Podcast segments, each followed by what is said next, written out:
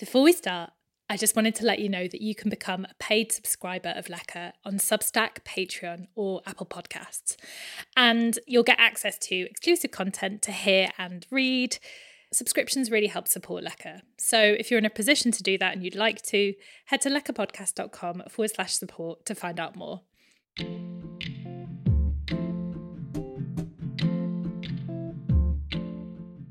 This is Lecker. I'm Lucy Dearlove. This month on the Lecker Book Club National Dish by Anya von Bremzen. Conversations around food often, rightly, touch on attribution, ownership, and identity, especially when it comes to certain dishes. But this subject is so, so complicated, and many dishes and foods that we consider to be deeply entrenched within a country's culinary history and culture are no more than PR exercises dreamed up a few decades ago.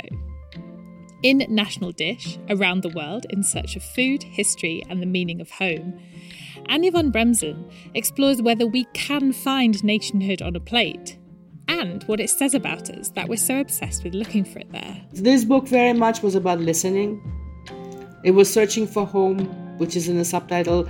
Yes, to some extent for myself, but I wanted to see how other people perceived it. I loved this book. It's fascinating and surprising, but also Anya is just such a great, dynamic writer that you feel like you're on the road with her.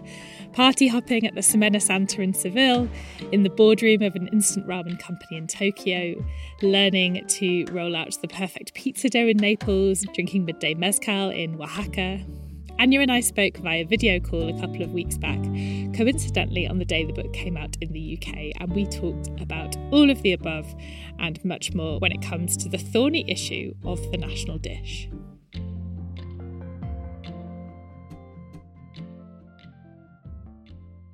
Anya, thank you so much for doing this. I really appreciate it. And I just want to say, first of all, how much I loved National Dish. It's such a great book. It's so interesting and I learned so much from it, but it's also just incredibly fun. Like it's a really enjoyable book to read and I feel like I came out of it wanting to go on holiday with you because I just feel like you must be a really enjoyable person to go and eat new things and travel to new places with. So first of all, thank you very much for writing it. And can I ask you as a kind of starter question, what drew you to the idea of the national dish in the first place? It's actually something that I've been thinking about for quite a while because uh, my career in food is quite accidental. I was a concert pianist, and then I had a hand injury. I had a hand injury. I was looking for something to do. I translated a cookbook from Italian, and I thought, oh, I should write my own. And my ever first cookbook was called Please to the Table subtitled unfortunately the russian cookbook but in fact it was mm. about the cuisines of the former soviet empire all the different republics ukraine uzbekistan georgia which are all now independent countries but mm-hmm. as the book came out in 1990 the soviet union went bust and these Repu- former republics of an empire became independent countries and uh, over the years i literally watched in real time as they established their national canons, their national histories, and their national cuisines. So it just made me realize how recent this some of this nation building is, and often how constructed. And I've been thinking about this ever since. And uh, now, in the age of this intense globalization, uh, what is a national cuisine? What is a national dish? On the one hand, the world is becoming more and more same. You can eat ramen instant ramen in remote Andean or Mexican indigenous villages, or you can have sushi at any sushi place from Istanbul to Dubai to wherever.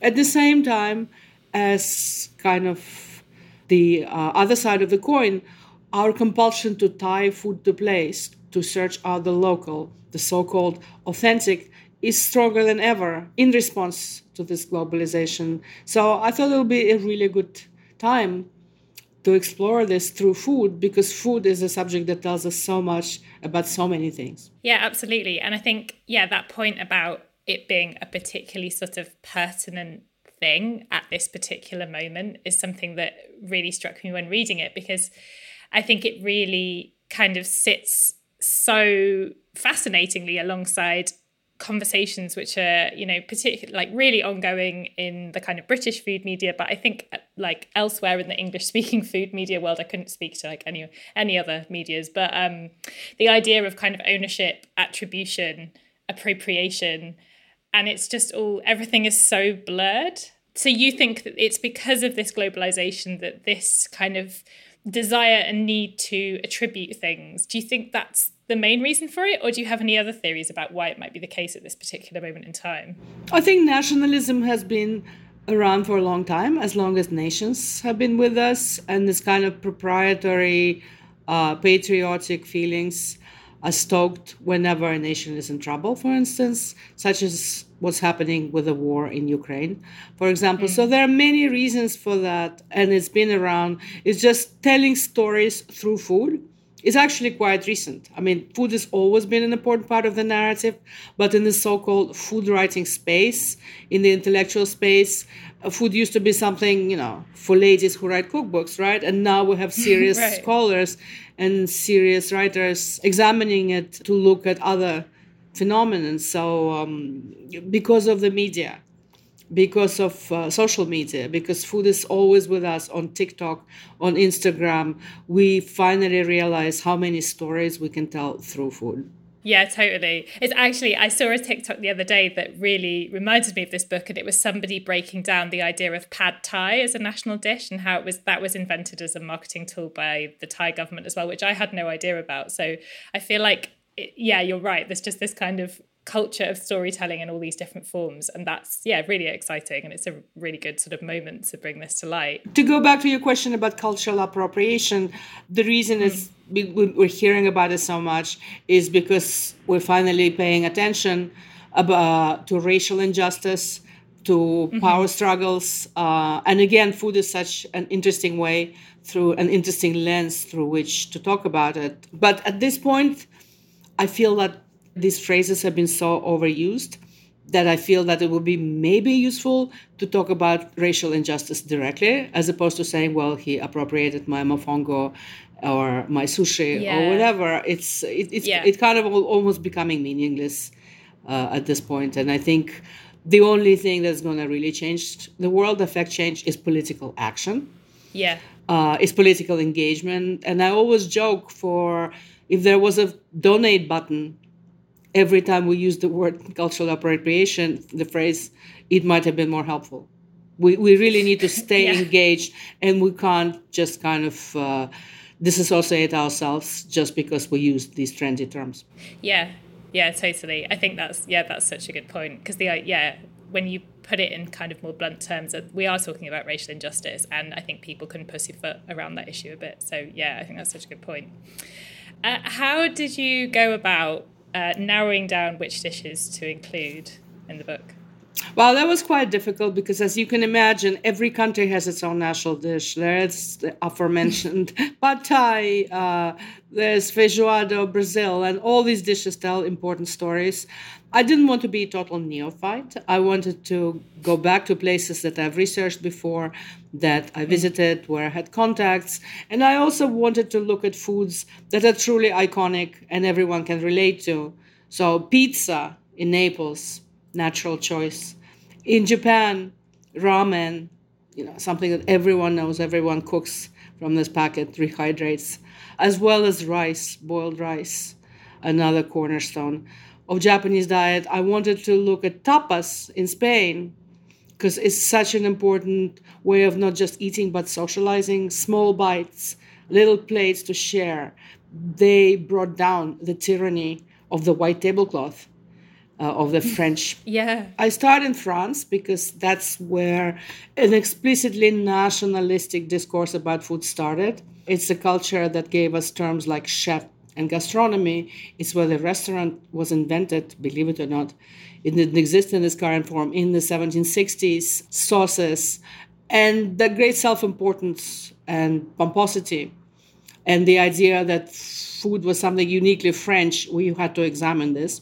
And as my French dish, I chose pot au feu, which translates as pot on a fire and essentially is a boiled dinner. But it's really been consciously elevated to the status of a national dish. Then I go to Mexico and I examine the corn maize tortilla and the female indigenous labor behind it, mm. as well as mole, which is this complicated multi ingredient stew that contains elements from Spain, from the old country, and as well as indigenous elements. And it kind of represents what the Mexicans call mestizaje, the fusion of these elements in national identity. And because I have a home in Istanbul, I look at meze, another important small plates tradition, and how that reflects the complicated multicultural Ottoman past because Ottoman Empire dominated so much of the world. Mm. But it's been replaced in Turkey and other countries with nation states and a different definition of identity. And then I finally end in Ukraine with Ukrainian borscht. It's such a journey around around the world, really. I mean, that's kind of the subtitle of the book, but that yeah, so many fascinating stories.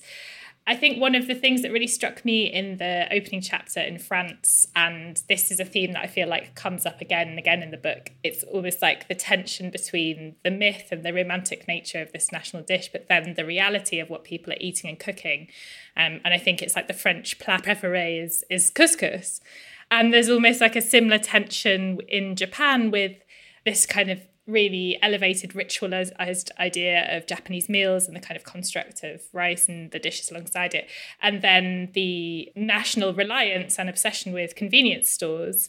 And I just wondered if that was that tension was were you aware of that kind of I don't even know if tension is the right word, but were you aware of those two things coexisting and was that something you wanted to kind of look at in the book? I was aware in part, but not to which extent it's actually the dominating the dominant reality yeah. in japan for instance yes i knew that people had globalized palates and they had access to everything but i wasn't aware that when you talk to a japanese person and you talk about mcdonald's which is makdo they tell you oh it's actually japanese i wasn't aware for instance how drastically declining the rice consumption is so on the mm. one hand it's a cornerstone of washoku this traditional Japanese meal that got UNESCO status and that Japanese are very proud of. On the other hand, no one wants to eat rice anymore. Uh, so yeah, when you look, I hadn't looked at the hard statistics before I started researching this book, and the statistics are incredible. I mean, people are mm. turning away from their traditional diets because, frankly, there's so much choice. In Japan, they're obsessed with bread, shokupan, right? As well as rice, as well as so many other things. We just have so much choice and it's not always the old grandma dish that we turn to, mm. even though we might be proud of it, and even though we might serve it for a holiday, and we have a sentimental, uh, nostalgic attachment to it. Yeah, I think nostalgia just is the thing that sort of always creeps into it, and yeah, I kind of, I I don't know how I feel about it in lots of ways because I think I mean, I'm English, so we have a complicated relationship with the idea of the national dish because our food culture is so, like, I guess, fractured is maybe the word. And we have national dishes, but they are, um, in the example of maybe fish and chips and chicken tikka masala, they're the products of migration in themselves, which is, you know, really interesting in and of itself and maybe reflective of like what England and its other nations within the United Kingdom did in the past. But in terms of the food that I eat and cook at home, that I don't think they have any relation to any idea of nationalism because, yeah, it is very globalized. In terms of what happened within the domestic sphere and then what happened within, I guess, outside of that, whether that's within restaurants or within kind of policy, do you think there's always a bit of a disconnect with those two environments in terms of how a nation views its cooking? Or it's eating? It's hard to tell. I think you have to go nation by nation and moment sure. by moment. Uh, what the other thing that struck me as I was researching the book is how transactional, how shifting, and how fluid these things can be. Mm. Uh, so there's there are no yes or no answers to these complicated conceptual questions. Sometimes these patriotisms are heightened by situation as we see in Ukraine with the war, for example. Yeah. Maybe the Ukrainians were craving sushi and ramen and pizza, but now they're all united behind borscht because it's a symbol of resistance for them. Identities as well are extremely transactional. I have this uh, very funny scene in the Paris chapter about pot au feu where I go to a Moroccan butcher, a Maghrebi mm. boucherie, in a multicultural neighborhood in Paris and I ask for meats for a pot au feu. The guy, you know, proudly just puts, you know, the entire classic selection. And I'm saying, well, I actually want something different because it's from a 19th century cookbook. And these people who just before were talking in Berber and in Arabic and in broken French, and they were bashing Paris and saying like what a horrible place it was, they're all suddenly looking at me, all these you know women in headscarves, you know, Berber men, and they say, "But Madame, this is not a pot au feu. Do you know what French national patrimony is?" And I'm like, "Oh my God, these people just like two minutes ago hated everything here, but now I offended them. I am the intruder." And they're defending French culinary patrimony. So there you go. I mean, who and who am I? Again, that Borscht episode really mm. brought home my own sort of existential homelessness because I was someone from Moscow who speaks Russian, who thinks in Russian, but I am so opposed to what Putin has done, and I just so mm. loathe everything about Russia. I, I don't want to have anything to do with that place anymore. I don't want to ever go back to Moscow. Yeah, of course. At what point did you realize that the borscht, the epilogue, where you consider the Ukrainian dish, at what point did you realize that was how the book had to end? Unfortunately, at the point where the war started. Uh, mm. Because as I was finishing a book, I had something else in mind.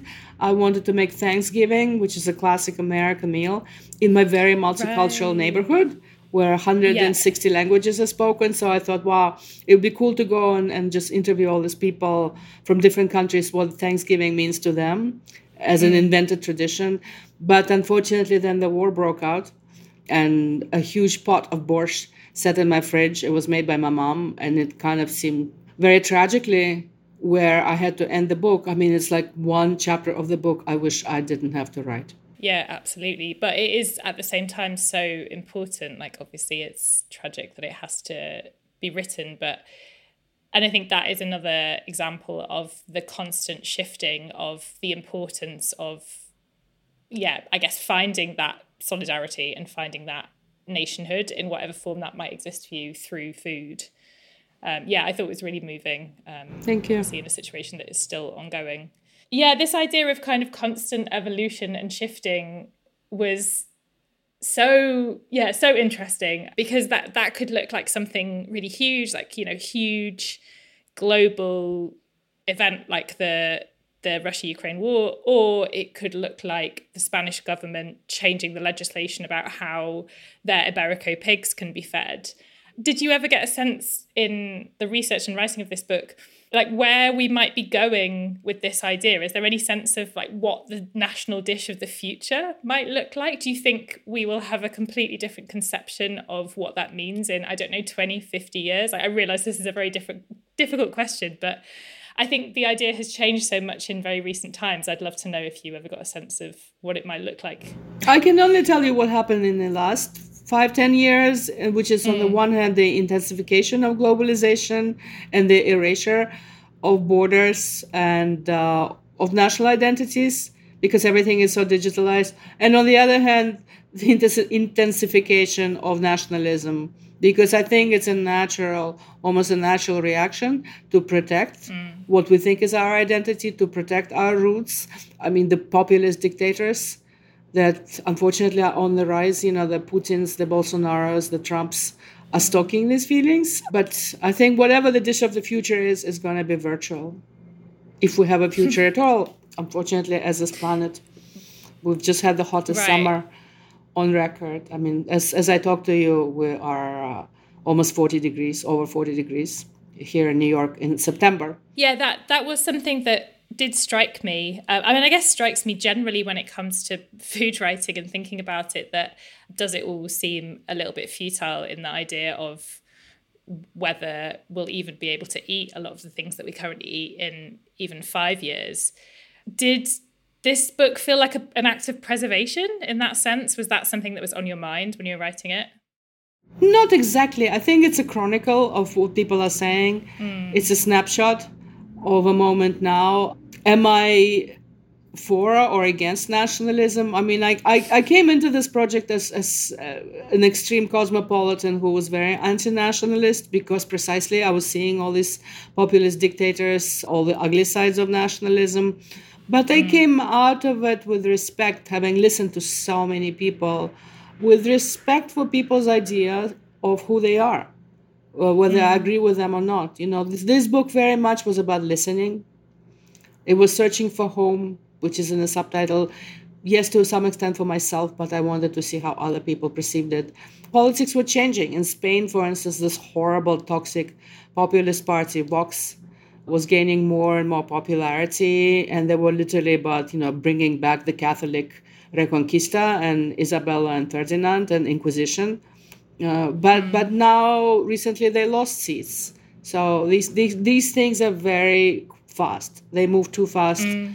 for um, anyone to be able to predict anything. And uh, yeah, the world is so unexpected. Who could have envisaged that we'll be locked down in a pandemic? And the pandemic also brought forth interesting things about nationalism. On one hand, you had this closed borders, you had vaccine nationalism, you had this is mine and this is yours. On the other hand, you had unprecedented international cooperation in creating vaccines. Mm. You had this stunning rise of digital commerce across you know across mm. the globe because you couldn't travel so again it goes both ways and also you had this huge global trend of sourdough baking right so like the entire right. world was posting their mason jars of starters, you know, bubbling away. It was like suddenly it's like everyone was eating the same thing.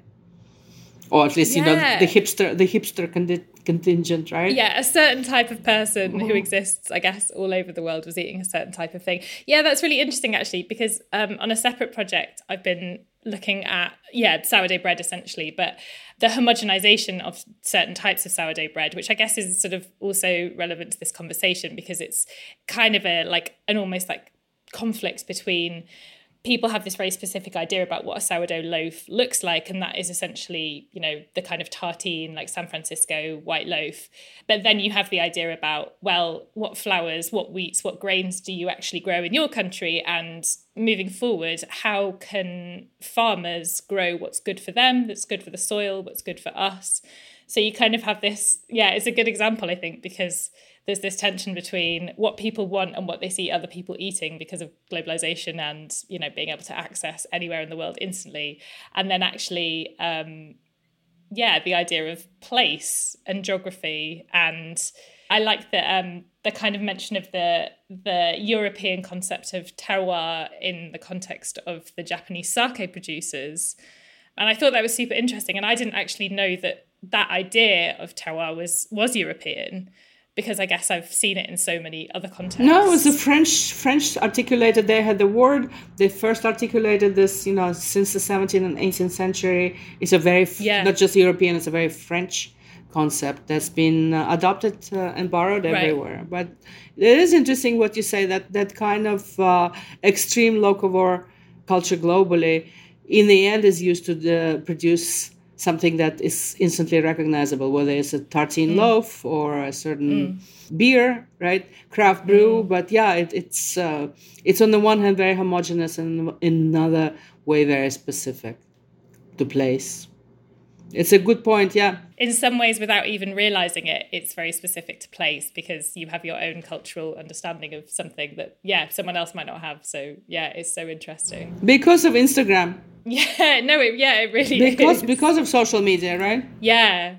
Something else that occurred to me when I was, I think it was particularly in the, maybe it was actually in the Spain chapter, and I thought of it because um I went to San Sebastian earlier in the year, and San Sebastian is I think I've had more I had more recommendations from friends than anywhere else I'd ever been. Just um, as soon as I said I was going there, I just had people sending me like endless lists of Pincho bars and Michelin starred restaurants and it just become this real kind of touchstone for people who are interested in food, like going on holiday and eating there. And when I was there, I um, met a friend who has a restaurant there and has lived there for quite a long time now. And I just asked her, I was like, do the locals go to these places? Because when I was in there, it seemed to be almost entirely tourists. And she was like, yeah, not really, um, because they just they can't go there and have a relaxing drink anymore. And it's that sort of really struck me this idea of almost the cult, the food culture is like a theme park. And I guess that sort of taps into the nostalgia element. But it's almost like at that point, are you preserving the culture or are you stagnating it? I was reminded of it when you talked about cooking the museum piece of a French meal. and just that idea of like where does the line begin between preservation and then stagnation i guess that's my point oh pres- preservation and kind of shameless uh, you know rampant commercialism and how does that right, preserve right, anything? exactly. And does yeah. it preserve anything? Yeah, no, culinary tourism is a very interesting subject. And um, mm. Again, I don't have an answer. I think it's a little bit of both because without the interest from abroad, a lot of these places maybe would have shut down.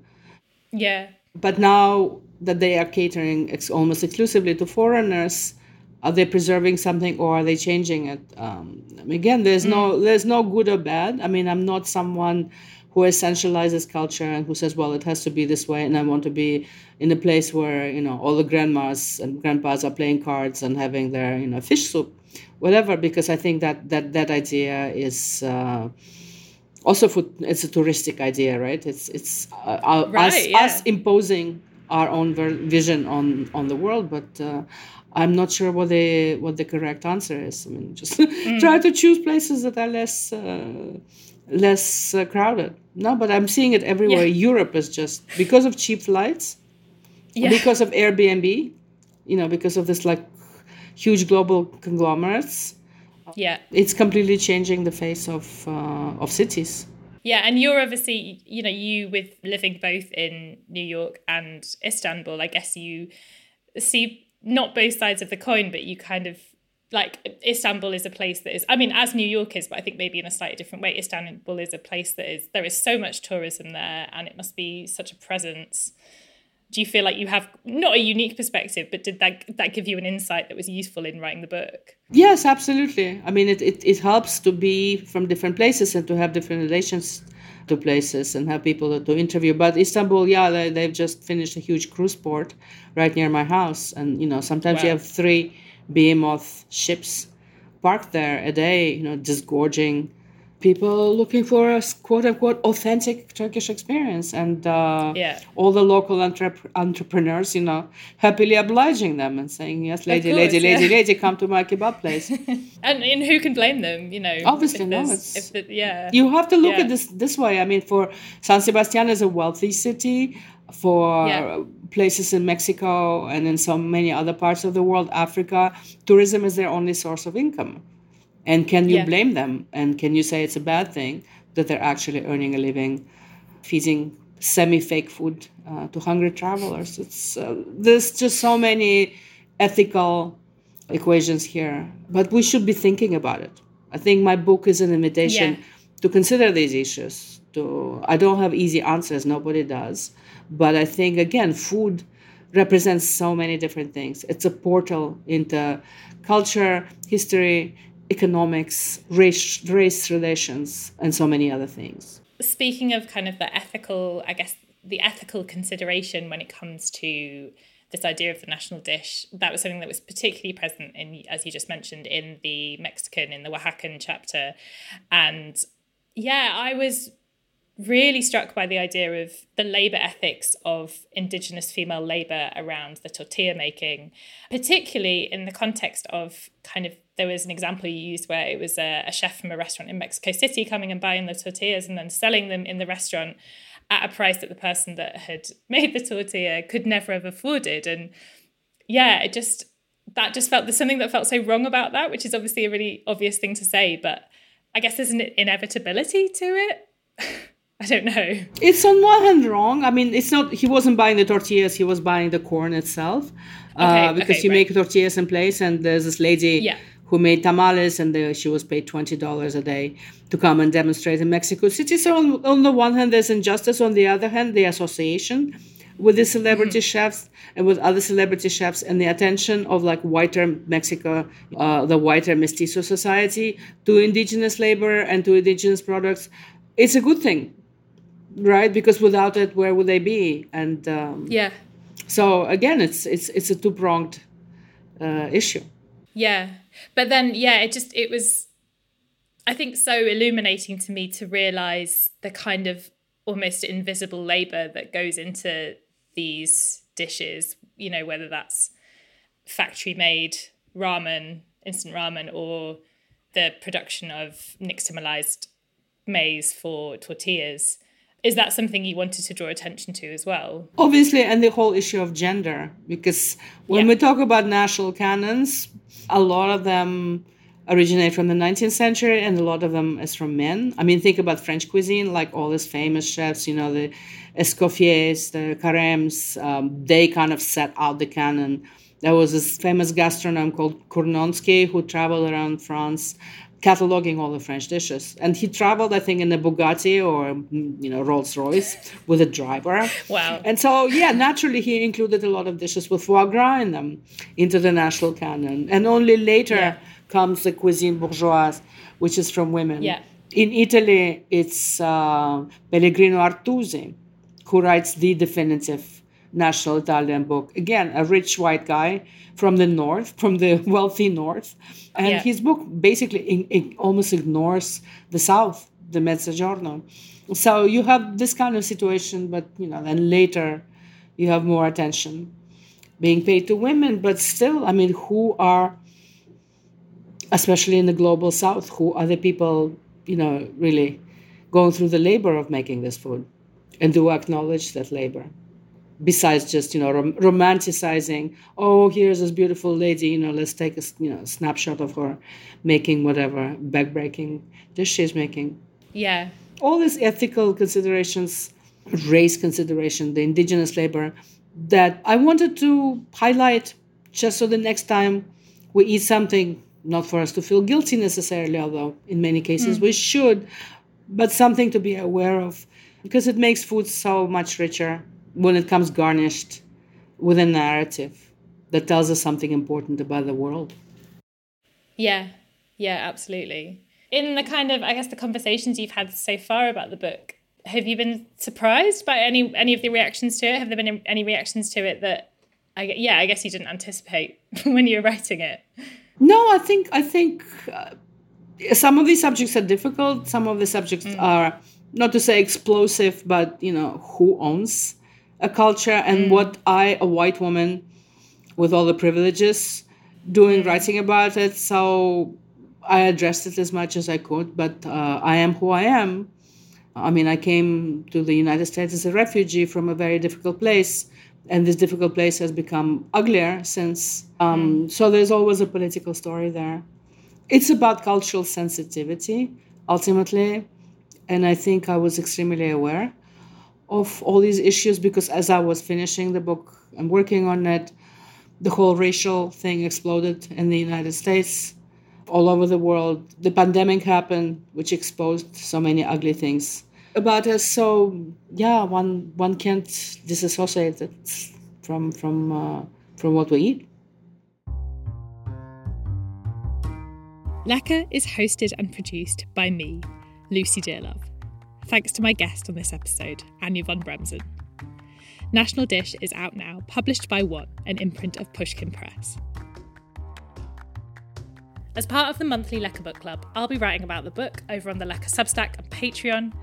And another reminder that you can sign up as a paid subscriber to support Lecker on Apple Podcasts, Patreon, and also now on Substack. Links are in the show notes. And to any paid subscribers who are listening here, thank you so much for your continued support. Music on this episode is by Blue Dot Sessions. Thanks for listening.